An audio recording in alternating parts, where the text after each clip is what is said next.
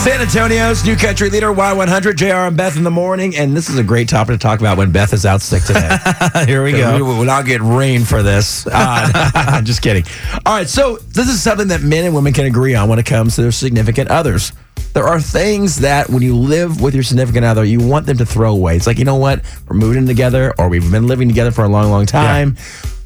You need to throw that out. Yeah. So, you know, you lived with a girl before. Yep. What is something that you thought, you know what, you need to just get rid of that? That's gross. It doesn't need to be here, or it's just taking up room and we don't need it. It was her brush, I think. One of her brushes. She had all these brushes in the bathroom, and so like Like I a guess- hairbrush, like Yeah, like a Okay. hairbrush because there'd be like I guess women shed so much hair, and there was always be these like fur Shed. balls like all over the all over the place, and they would always be stuck to this one brush. And I'm like, well, take them out, like throw it in the trash can. And she's like, well, I do that already. It's just there, Right. And so it, yeah, th- I was just I, that was a big battle too. I like that.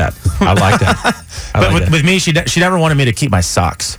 She was always th- asking me to throw away socks. Whoa, are they nasty? Well, no, not all of them. I mean, there was a few of them. Are you the guy that walks outside with your socks on? And No, gets them all no, no, black? no, I have house shoes and house and house sandals. Oh boy. oh boy. They're, they're presents. I like that. I like that. All right. What is it that you want your significant other to throw out? What is in your house? You said, get this thing out of here. I don't want to hear anymore. I want to hear from you right now. Heather, what do you got? So my boyfriend has one of those obnoxious mounted singing fish from about I don't know 1997 Right.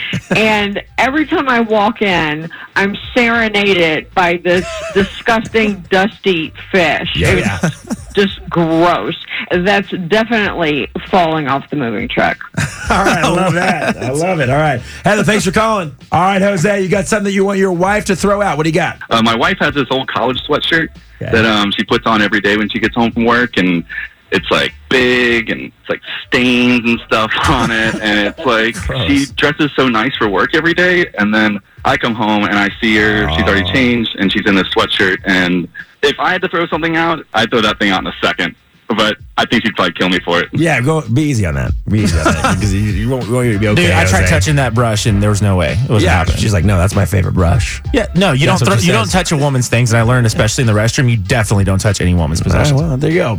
I love it now. All right, you can hit us up on our Facebook page, something that you want your significant other to throw out.